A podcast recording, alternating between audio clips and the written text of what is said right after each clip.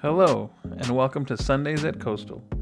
Pastor Andy has returned from vacation and will resume our series in the book of Acts, beginning in Acts chapter 5.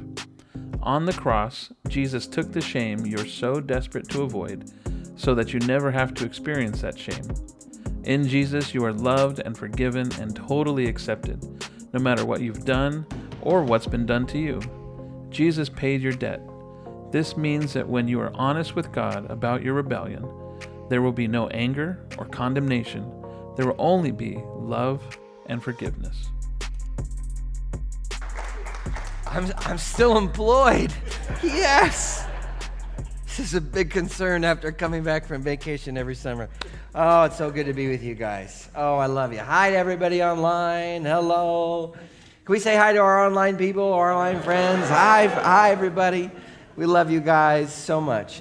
Uh, man, it is so good to be here. Uh, we had April and I had a vacation, and we started that vacation with uh, being sick with COVID, uh, and I was the only one uh, who didn't get it, uh, which means I sinned less. so it's not how it works. but so so we we're very grateful. everybody's healthy now. Everybody's fine. Um, and uh, so we're, we're good. We're good. No, no issues there. Um, yeah, but it's really good to be back. It's really good to be back with y'all. Man, I love you guys. I love our church. It's so great. Um, let me introduce you to who we are, just in case you're new or if you're watching online. Uh, this is what we believe. These are, this is the movement that we see all throughout Scripture. And this is the movement that we see how God works in our lives over and over and over again. Number one, there's always hope beyond our brokenness. Amen? Amen? You are not defined by what's been done to you or what you've done. You are defined by the one who has saved you. Amen? Amen? There's always hope. Always hope. We're learning to live from our identity in Christ rather than the identity of being absolutely crushed. Second, we believe that, that we are always called to trust in our risen Savior, moment by moment. Not once a year, not once a month, not once a week on Sunday mornings, not, not when you pray just in the morning and then you go about blissfully your day, moment by moment by moment. In Him we live and move and have our being. Every breath that we take is because He gives it to us. Amen? Amen? And we trust Him. Things that we cannot control, things that we cannot do. We ask Him not to have strength so that we can operate independently of Him, but that we have strength so that we can rely and depend on Him and follow His very voice in our life. Third, right now, right where you are, even with all of your foibles and mess ups and slips up and your doubts and your disbelief and all of the things that you did last night and all the things that you're going to do for the rest of the day. God wants to use you right this instant to be a blessing to other people, to literally put the world back together again, again to bring restoration and literal resurrection to people's lives. That's what Jesus wants for you. And in fact, as you do that, then you start to understand why there is hope and as you do that, that becomes moments where you trust. Does that make sense? God wants to use you. And in today's scripture passage in Acts chapter 5, we're going to see all of these things at play and how, they're, and how the early church succeeded and then utterly failed. And isn't that great? That we're in the exact same boat, right? Uh, we're, we're all human beings. And, and so this journey of faith that we get to be on has been the same for thousands of years. And so every, every single day, every single moment, we get to make a choice to choose Jesus. And that's why we proclaim this out loud. This is our choice that we make, and we do it together as a church, and we say it loudly because we need encouragement sometimes. Amen? Amen. So let's proclaim this together.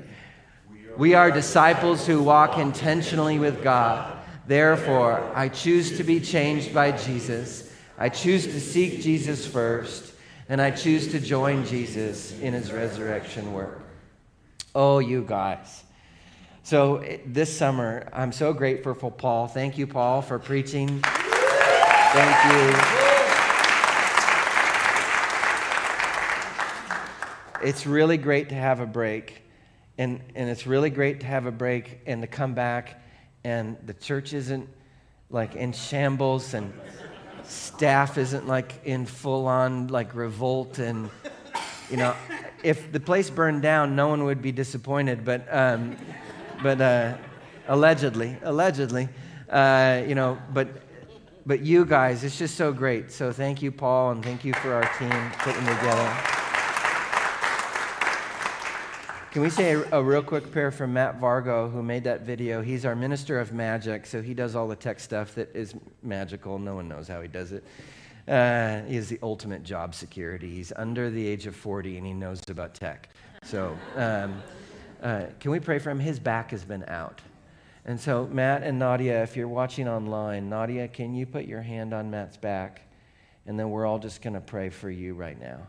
Lord Jesus, we ask right now that you would bring restoration for Matt's back, that you would bring healing to Matt's back, that you would align that which is out of alignment, that you would calm the nerves, that you would bring healing. We need our Matt, and we love him, and we bless him. In Christ's name we pray. And all God's people said, Amen. Amen. And Matt, if you don't show up to work, it'll be on your 90 day review, so get better.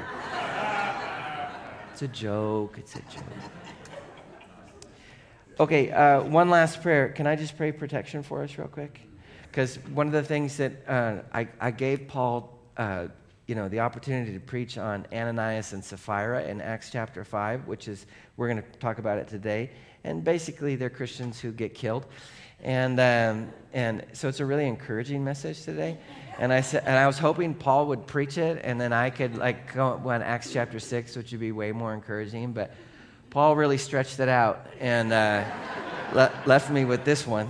Uh, so as you should, as you should. Um, so can I pray protection for us? Jesus, would you please protect our space right now? If we're at home or in a car or in our bedrooms or here um, in the sanctuary, just protect us, bless us. We bind and mute and silence the enemy now in Jesus' name. Defend us, Father, from the attacks of the evil one. Open our hearts. We say to our own spirits, Awake, O my soul. God, there, there's so uh, much resistance in us to hear the hard news of the gospel. And so we just mute and silence and bind that resistance now in Jesus' name. God, create space so that we could actually hear you.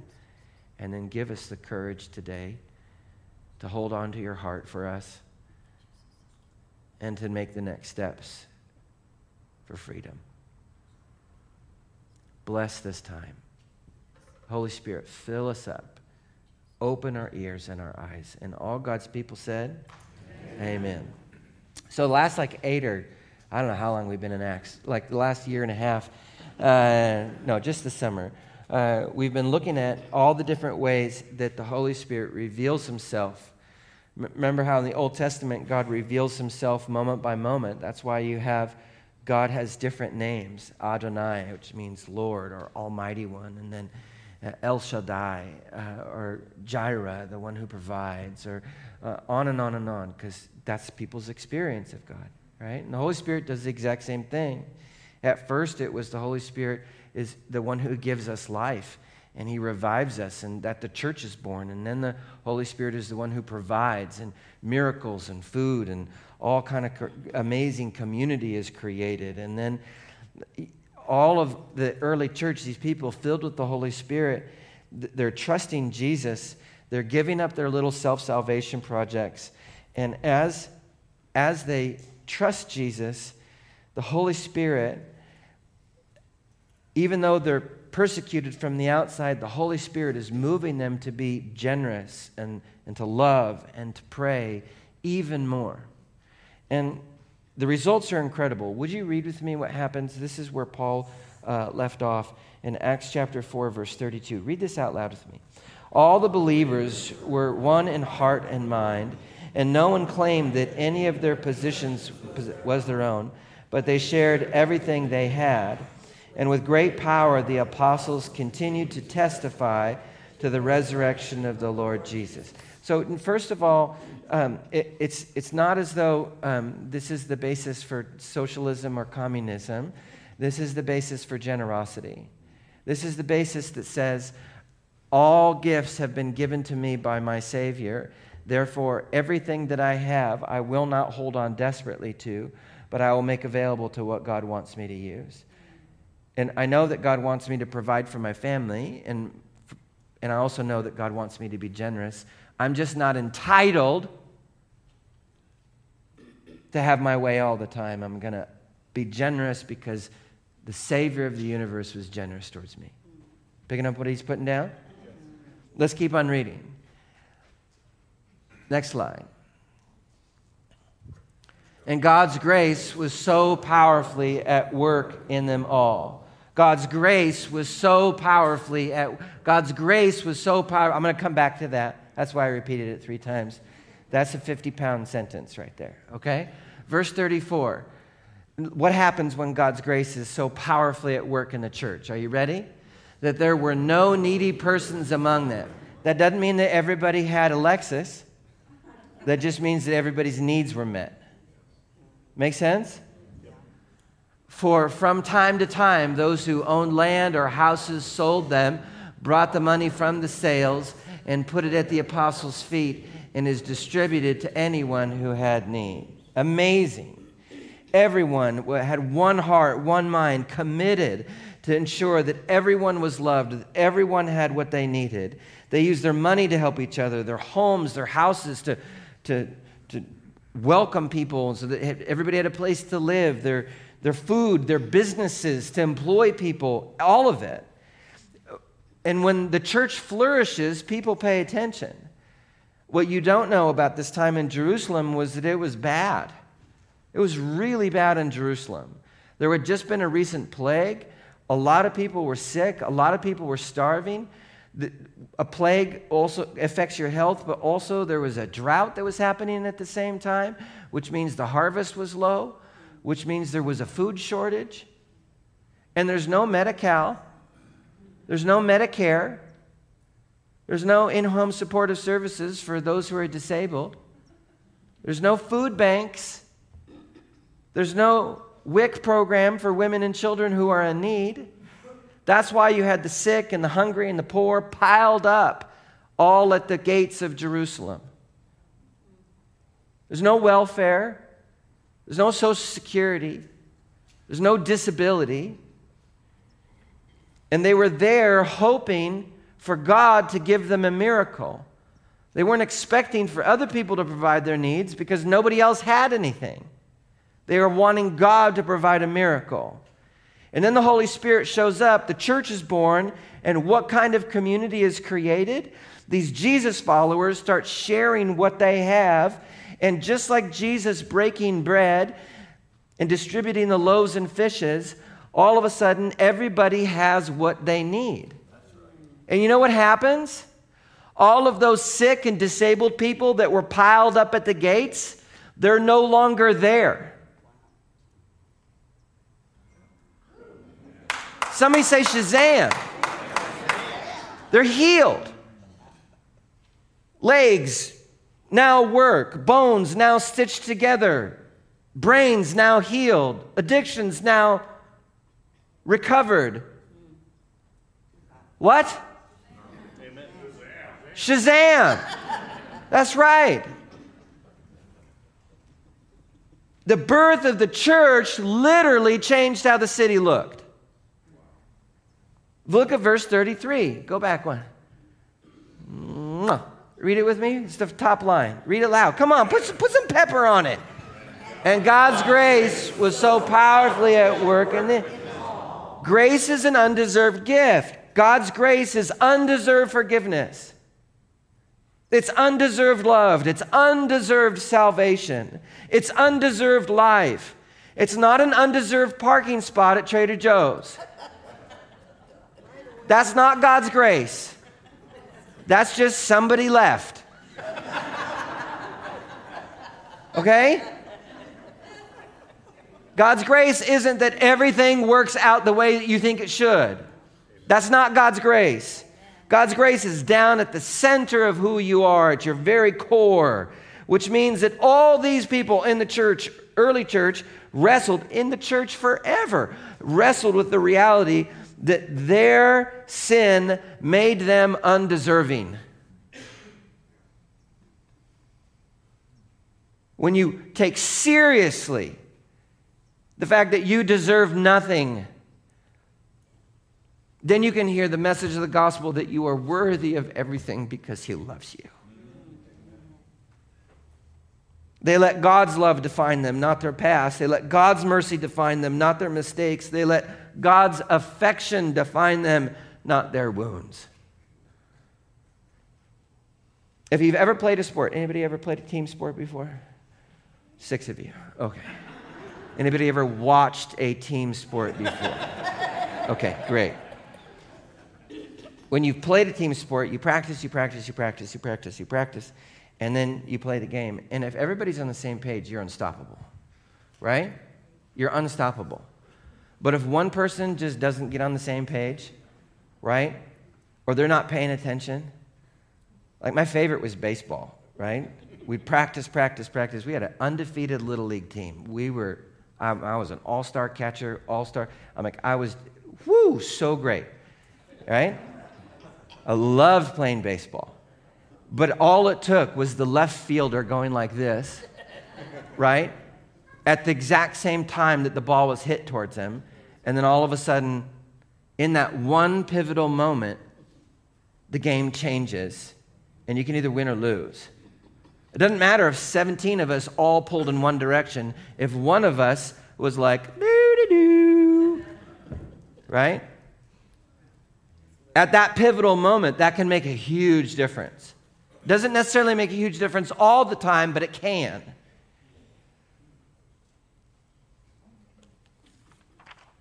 The church is no different. Y'all, we're not playing a game. This is real life, and we are in a battle. The early church, and this happens thousands of times all throughout church history, is pulling in the same direction, which means they're not thinking to themselves, oh, hey, the pastors are praying, I don't have to. Oh, hey, somebody's probably more wealthy than me, so they're giving, so I don't have to. You, you know what? That church thing or that, mm, that other thing. Uh, the church that will always be there. I'll just go no, no, no. They prioritized the kingdom of God because they understood that they were in a spiritual battle. And literally, they saw as they all pulled in the same direction, miracles started breaking out. Every decision that you make matters because you matter. And what the enemy wants to do once you get saved, the enemy can't steal your salvation, but he can steal your effectiveness. He can have you so focused on you and your belly button lint and how you feel and what you want and whether or not you're okay and whether or not it all works out for you that you never actually lift your head up and say, I am a daughter or a son of the King of Kings and my prayers matter, and what I say matter, and what I do matter, and that my acts of simple generosity and kindness and love and paying attention to people literally can change the world. So you stop praying for God's kingdom to come and you start praying, I want my way, my kingdom all the time. Ugh. I, I do it all the time. I'm not condemning you, God's convicting me. The enemy wants to keep you here, Jesus wants to lift your head up.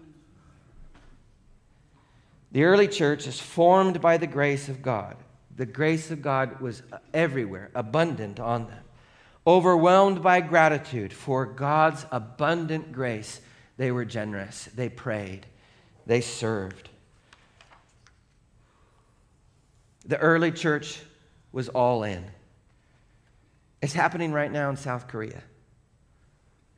It's happening right now in China.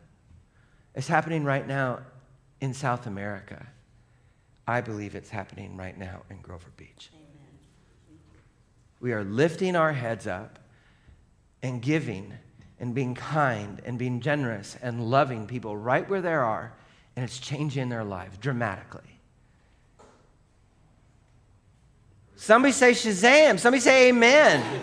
Come on. This is incredible what God is doing.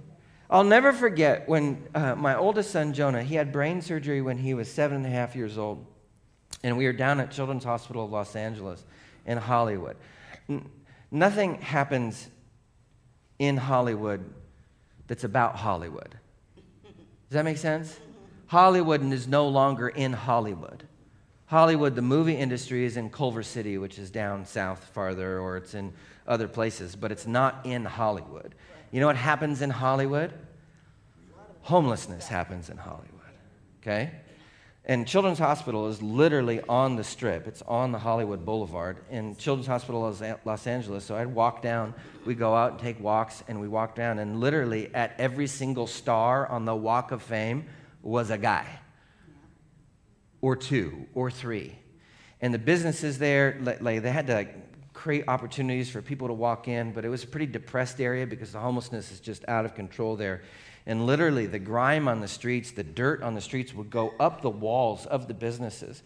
So these white buildings, or whatever color they were, wouldn't be their color. They would just be like black with grime. Except one day, one morning, I was walking out because we had to walk down Hollywood Boulevard just a little bit in order to get to the Ronald McDonald house where we were staying when Jonah was doing his physical therapy after his brain surgery, and walking down, and all of a sudden, there's no homeless people on Hollywood Boulevard anymore. And I'm like, what is going on? And the streets were sparkling clean. And all of the street had been repaved and repainted. And I was like, what is happening? Like, it was like, it was crazy. Well, what was happening was a movie premiere. Right? the, the studios had invested, you know, $700 million or $300 million in whatever Star Wars film was being released that week. And so what they did is at the Chinese Mann Theater, which is on Hollywood Boulevard, that's where the premiere was going to be. And so they spent however much money literally busing all of the homeless people away. I don't know where they went, but they weren't there, right? But can you imagine? I mean, and after about a week, all of them kind of migrated back, and then two days later, it was just as dirty as it was before. But can you imagine? Can you imagine if walking down Hollywood Boulevard, the streets just stayed clean and all of the homeless people were gone, and you ask somebody, what happened? Like, did they like, like ship them to Texas as an act of revenge? I mean, like, what? Like, did you hear that? Texas shipped all of their all of their homeless to D.C. Wow. Cities in, in California do that to each other all the way, all the time, by the way. Modesto ships its homeless to San Francisco constantly. And then San Francisco gives them to San Jose, and then San Jose gives them to us. But that's just how it works. Um, but can you imagine if you asked somebody what was going on and, and they said, oh, it's cool. There was a little house church that was like 11 people, and now it's 5,000 people plus. And the reason why it's 5,000 people plus is because all of those people on the streets, they got healed and they got restored, and now they're working, and I was one of them. And can you imagine if that happened in LA? Because that's what happened in the early church in Jerusalem. Okay? Yeah. Now, here we go. Two examples. One really good, one really bad. Here we go. Are you ready? We're in the meat of it now. Verse 36. Here we go. Joseph, a Levite from Cyprus. So, number one, he's a pastor, he's a Levite. Number two, he's from Cyprus. So, he serves in a local synagogue in Cyprus, which is not in Jerusalem, by the way. It's its own little island, right? And so then he comes to Jerusalem for Passover because that's what he was going to do. And then he stays there because the Holy Spirit descended, or he was there for Pentecost, which is the. Is that my phone? Oh, good. Okay. Uh, it's ex- my exact ringtone. It's Jesus. Um, so, so he's a pastor, and, and guess what? He's from Cyprus, and then when the Holy Spirit falls, he doesn't go back to Cyprus. He stays, he stays in Jerusalem. He's like, This is so cool. This is amazing. And his wife is like, Honey. And he's like, No, no, no, come here. Right? This is amazing. So, whom the apostles gave him a nickname, and the nickname is Barnabas, Barnabas which is a, a, a word that means son of encouragement. What did Joseph, or AKA Barney, do? Verse 37, read it with me. He sold a field he owned in Cyprus, by the way, right? And brought the money and put it at the apostles' feet. This happens from time to time at the church when somebody will give a sum of money to the church and all of us are stunned and awed. And uh, just a couple weeks ago, somebody gave $10,000 just to the deacon fund so that people within our church would have all of their needs met. It's incredible. It's incredible. And I mean, uh, everybody's like, You are so encouraging. Joseph, you are so encouraging. You are so, you know what? We're just going to rename you Barney. And the purple dinosaur ruined that, but Barnabas was really like, he was amazing. Okay? Now, here's that's a good example. Now, people pay attention, right? Because when you start getting nicknames, remember, P- Peter had a nickname as well, right? Right? It was Get Behind Me, Satan. And, and then it ch- changed, right? And he became the rock. Because that's, right. that's what Cephas literally means in Greek, the rock, right? So now, a man, verse chapter 5, verse 1, here you go, read with me. Now, a man named Ananias, together with his wife Sapphira, also sold a piece of property. Woo-hoo! Two people in the same week giving big chunks of money to the church. That gets pastors excited, right? And not because we're going to build a nicer building, but because we get to give more money away. Now, verse 2, check out what they do. With his wife's full knowledge, aha, Keep on reading. He kept back, but brought the rest and put it at the apostles' feet. Hmm, what's going on here? Poser. The tra- poser. Poser. That's exactly right. Gary's right. Trying to look good. Now, this is the most blatant example in the New Testament that the devil can affect your life as a saved believer. Don't think that just because you say yes to Jesus that the enemy isn't at work overtime to deceive you. Okay? We're in a battle, y'all. Wake up. These two are lying, they're performing, they're being deceitful, they're being hypocritical. They don't need to be at all. Greed is not their issue. God didn't ask them to give them all the money. Their issue is vanity. They want to look like Barney. Does that make sense? They want the prestige and the reputation without the cost, without the sacrifice. As one commentator, R.C. Sproul, put it on this passage pious pretense, religious sham, this is simulated holiness, Christian fraud. Situation went like this Ananias and Sapphira go to Peter and say, Well, like Barnabas, well, let's take you out to lunch, Peter. Hold on. Have a seat. Okay. Like Barnabas, um, we'd like to give all the proceeds of the sale to the church as well.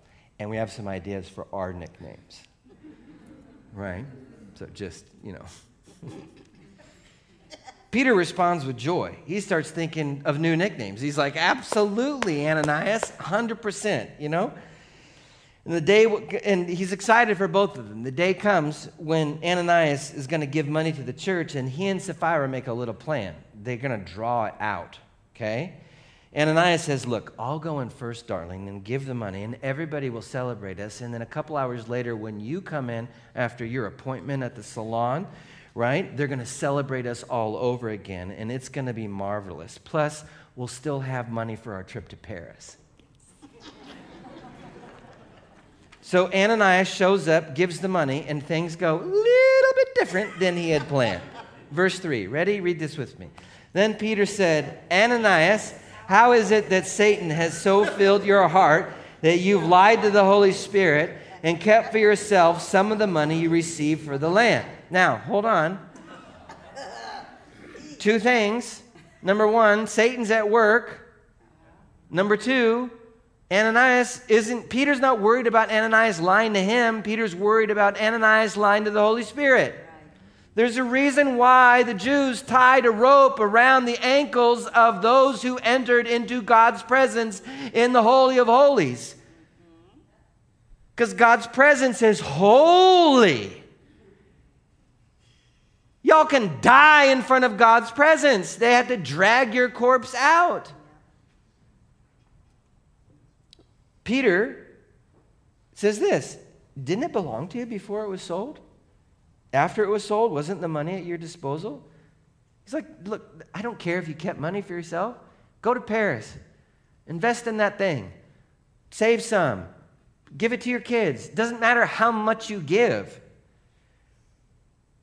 Peter says, What made you think of doing such a thing? AKA lying. You have not lied just to human beings, but to God. And I don't know how Peter found out. Maybe the Holy Spirit told him. Maybe another believer bought Barnabas' piece of property and be like, hey, Peter, praise God, I just bought this amazing piece of property for this much money. Barney sold it, or, or Ananias sold it to me. And Ananias is like, here's the whole amount. None of us are forced to give anything, we give freely. Whatever we decide to give. It doesn't make any sense that Ananias and Sapphira would then pretend to give more, but they knew what they were doing. Here's the thing Ananias and Sapphira, they're Christians. They got filled with the Holy Spirit just like everybody else. We're going to see them in heaven. Can you imagine how many conversations they've had with people? it's like billions of Christians. Wait, wait, so tell me again how this works? And they're like. Sure, absolutely. Don't think that you're any different because we're just like them. Look, we know how it feels to have perfection be our God, don't we? For those of you who struggle with that, where you beat yourself up if you're not perfect, because you're so consumed with getting it right all the time, as though you could It's just another form of vanity. It has you lying about your imperfections, which is exactly what Ananias and Sapphira did. We know what it feels like to have God, uh, uh, one of our gods be vanity, right? Did three sit ups last month. I, I was getting up to get more cookies, and like, we get so concerned about how we look not because we're proud of the body that God gave us, but because we're worried about the silent criticisms that come from other people. Because we put more weight on their thoughts than we do on what God thinks about us. We know the struggle of pride, thinking, God, I don't need to rely on you. I don't need to trust you. I could just get what I want when I want, how I want it, when I want it. We know that arrogance in others doesn't look good, but we're totally fine with our own. I'm not arrogant. you are.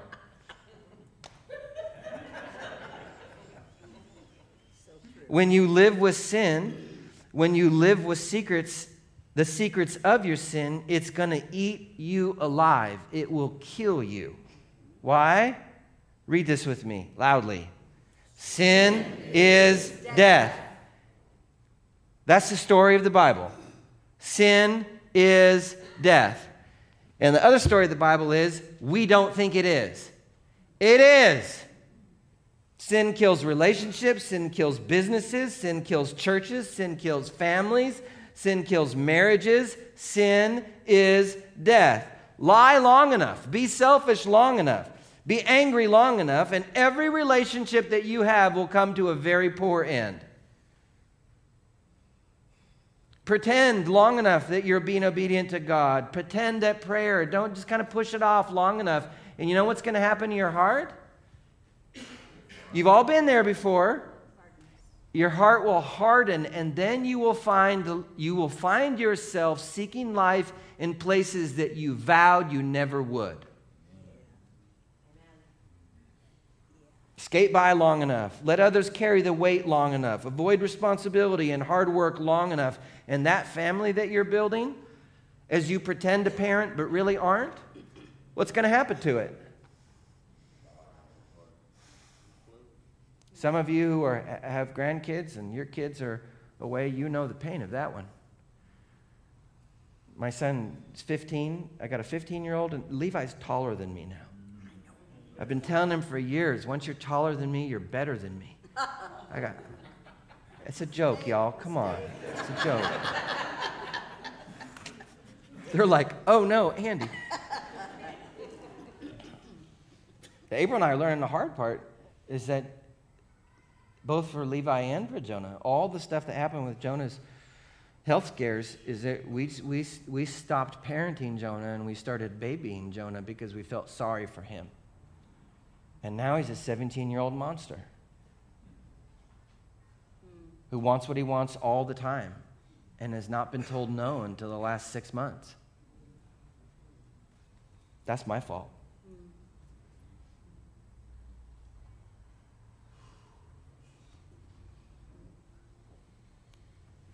Sin is death. God takes sin seriously. That's why Jesus died for you. Jesus didn't teach sin away. Jesus didn't social work sin away. Jesus didn't like alakazam miracle it away. How did Jesus kill sin? He died on the cross. He took sin with him on the cross because that's the only way sin dies it's with death. That's the nature of sin.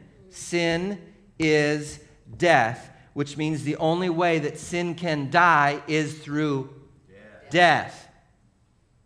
So if you keep sin long enough in your life, what is it going to do? Kill It'll kill you. A part of you. Something in your life, it will die. Don't downplay your sin, take it seriously. You have a willing substitute in Jesus who died for it. And if you're willing, you can receive what he's done for you and give up your sin so that it no longer kills you. Somebody say amen. amen. I'm preaching the gospel says right now. So that's what Peter says to Ananias. Dude, what are you doing? Take sin seriously. You're not getting away with anything, Ananias. It's not like, I know you're lying. God knows you're lying. What are you doing? You're just letting death into your life, and that's exactly what happens. Are you ready? Verse 5. Here we go. Woo! Here it is. When Ananias heard this, read it with me loud. He fell down and died. That's a heck of a church service right there. Um, you're, you're giving your offering and you're like, ooh, right? I mean, that's it.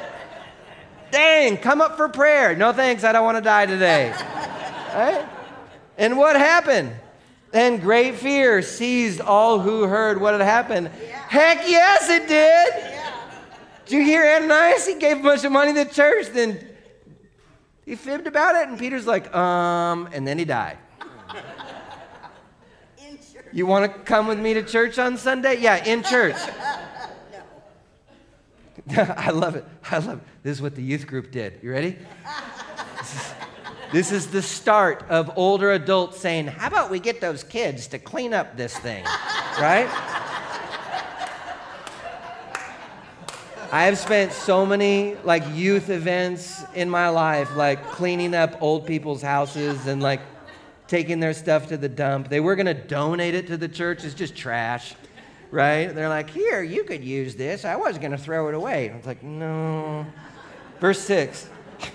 Then some young men came forward, wrapped up his body, and carried him out and buried him. Can you imagine the youth minister? John or whoever else. Okay, kids, so today, it's a service project. Uh, kind of shocking. Immediately, our minds race and we kind of panic when we read this. We're like, wait, wait, wait, did God kill Ananias? Maybe. What does it say? He died. Doesn't say that God killed him, he just says he died. It doesn't say that there's like a big angel to be like, Are you ready? Are you... Doesn't say that. It just says they died. He died. Did he have a heart condition? I don't know. Did the stress of lying just push him over the edge? I don't know. Will God kill me if I lie? Well, y'all are here, so.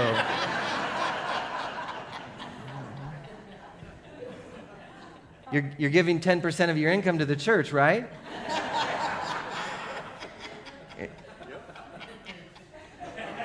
Don't lie. Woo! The only absolute answer we have to these two verses is this we're only as sick as our secrets. What killed Ananias? Ananias killed Ananias.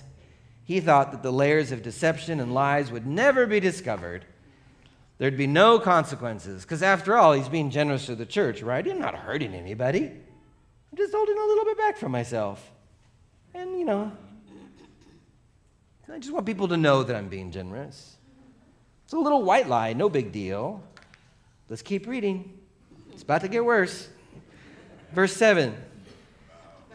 About three hours later, his wife came in. Sashaying, nails done, right? Oh, I just came back from the salon. She doesn't know what happened, right? Because it's not like Ananias texted her, oh, I'm dying, right? He just gone, right? By the way, remind me after I die, I want to text everybody who comes to the funeral and say, Thanks for coming. Wouldn't that be good? There's an Irish guy, I love this. He put a recording of himself like three weeks before he died. He knew he was going to die, and he made a recording of himself that says, Help, help, help, somebody get me out of here. It's all a mistake. And they put it in like the coffin. Everybody knew was in on it. They just that that was his sense of humor. Anyways, okay. Three hours later, his wife came in, not knowing what had happened. Peter asked her. Pastors sometimes have the worst jobs. Tell me, is this the price you and Ananias got for the land? Let's read what she says.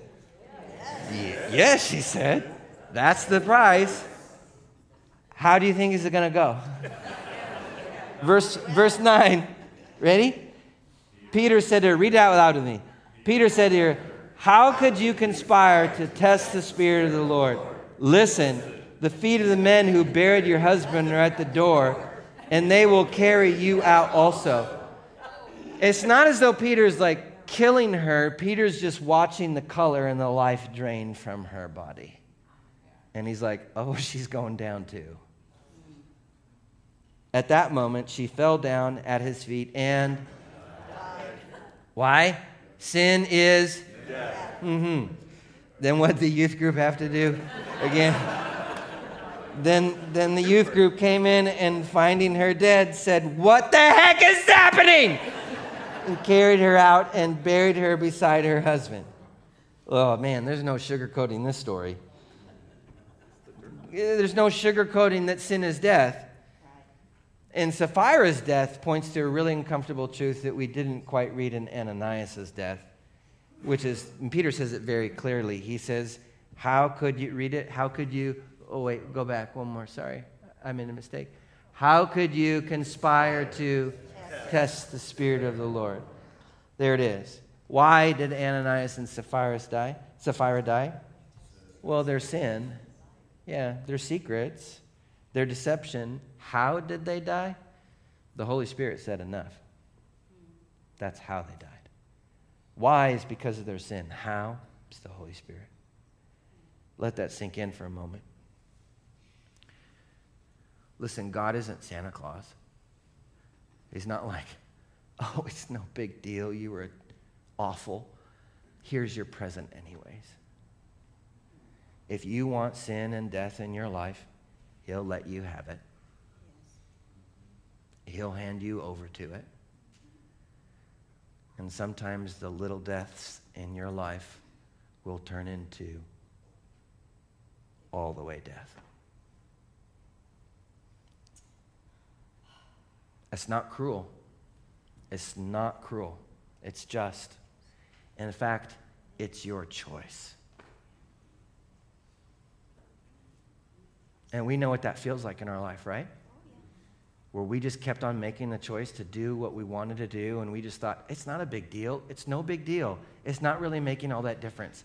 And then a year or three or five or ten pass, and all of a sudden, the wreckage is in your life, and you have to live with the consequences of that. Tragically, there's a part of me that would rather live with the weight and stench of death, my little secret rebellions and resentments, instead of living in the freedom and honesty and forgiveness and obedience. But here's the catch we're a, we're a community that is learning how to talk about this. We can admit together that this is where we are in places of our lives. Not with our whole life, but in parts, yeah? There were seven of you that said yes. I just said we're a community that's learning how to do this. So I'm going to need 100% participation. It's okay. You can lie about this one. Nothing bad will happen. Are you ready? We can admit that there's part of us that's, that wants this. Yes? Yes. Next slide. Only when I admit that the gospel applies to me, that I'm more broken than I want to admit and more loved than I could ever dare to hope, can God set me free. Yes. Yes. Amen? Now, Ananias and Sapphira didn't believe that they did anything wrong. They thought that there was this little lie, secret. They were happy to live with it. Even if it, when it was exposed, Sapphira could have said, No, I lied. And she would have lived. If you never think that you're more broken than you would want to admit, guess what? You'll stay broken. And you'll never have open hands to receive the love of God because you're too, building, too busy holding on to that reputation that you think you ha- still have. And the results will be that that death will kill you. If you've heard this story before, I told it four years ago. If you were here four years ago and you remember this story, then you'll enjoy this one, but maybe you haven't heard it before. But a dear friend of mine, Jay Shirley, who is a pastor at El Montecito Church down in El Montecito, you know where Oprah lives? Mm-hmm. Um, told me a story of a woman in his congregation who was struggling with bitterness because she's going through this nasty divorce. Her anger and her bitterness was literally consuming her. And Jay asked why, and she told him this story. Her husband's a lawyer, and he was having an affair, mainly because she was getting treatment for cancer and was unable to sleep with him. So his response was, My wife has cancer. I'm going to go get me some somewhere else. And she's like, What the heck? And at the same time, her kidneys start failing, and he's a match. So he says this to her I'm going to give you my kidney. You're going to live. Your chemo will work out. I'm going to keep on paying for your health insurance so you can do this. You're going to live in the garage in the backyard. My girlfriend's going to move in. I'm going to divorce you. I get everything. You get nothing but your life. What a, what, a, what a gem of a man, right?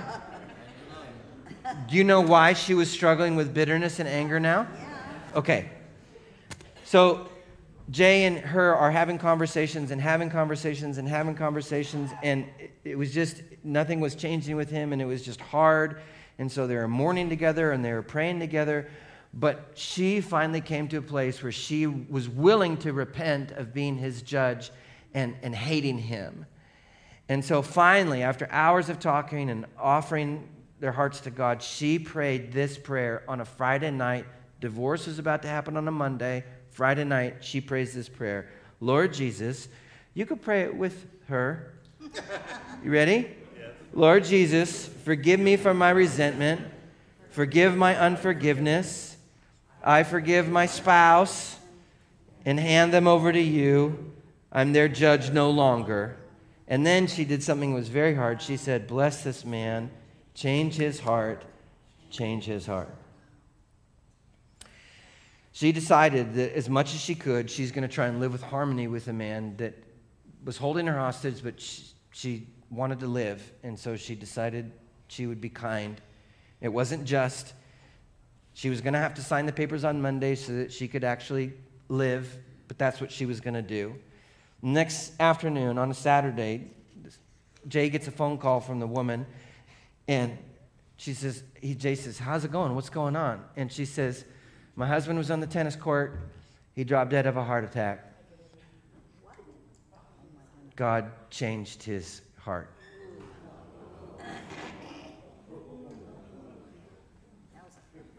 She got all the money and his kidney.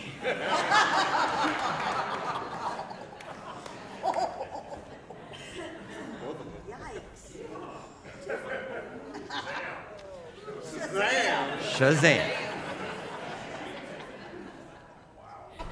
Look, y'all, you're only as sick as your secrets, and God wants you to live a kind of life. God wants you to connect with his heart because what he's done is that Jesus took the shame. Next slide, Rob. Jesus took the shame that you're so desperate to avoid, which means you can be honest about it. Next slide. Jesus paid for the rebellion you don't want to admit that you have with his own life, which means that you could let it go because he loves you, even though you know that you're lost. Lastly, Jesus lived the life you could never live and now grants to you all the righteous he has earned so now you don't have to try and be perfect all the time.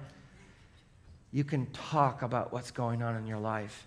And as you get it out, that death dies in the presence of Jesus. and in exchange, he will give you his life. Do you want that today? So we're going to stand up and share all of our deepest, darkest secrets right now. We're going to pray. Let's pray. God, I'm praying on behalf of my friends, but I'm also praying my own heart right now. I don't want to admit all the hard stuff, the difficult things, the places where um, that are just so fresh. God, I pray for friends, for for each one of us that we could be honest with. Give us that person that we could just be honest with, that there would be no shame or condemnation. Instead, there'd be rejoicing because a lost son, a lost daughter has come home. And God, we offer to you our broken hearts right now.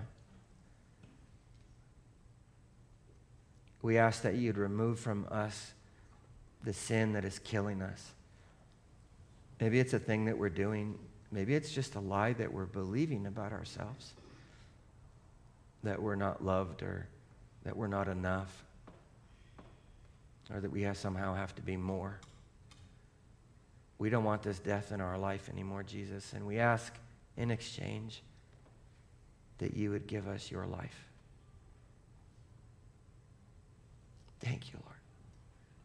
Thank you for your goodness to us. Thank you for your faithfulness to us. Thank you that Ananias and Sapphira are in heaven right now. You said enough to them, but that doesn't mean they lost eternity with you. Thank you, Jesus, that even in the middle of our death, that you are committed to eternity with us. I pray for this church right now that we would begin pulling in the same direction. Our criticism would fall away. our doubts would fall away. Our generosity and prayer and love would increase. We pray these things in Christ's name. And all God's people said, Amen. Would you stand for the benediction? Thank you for being patient with me. I preached a longer sermon because I can.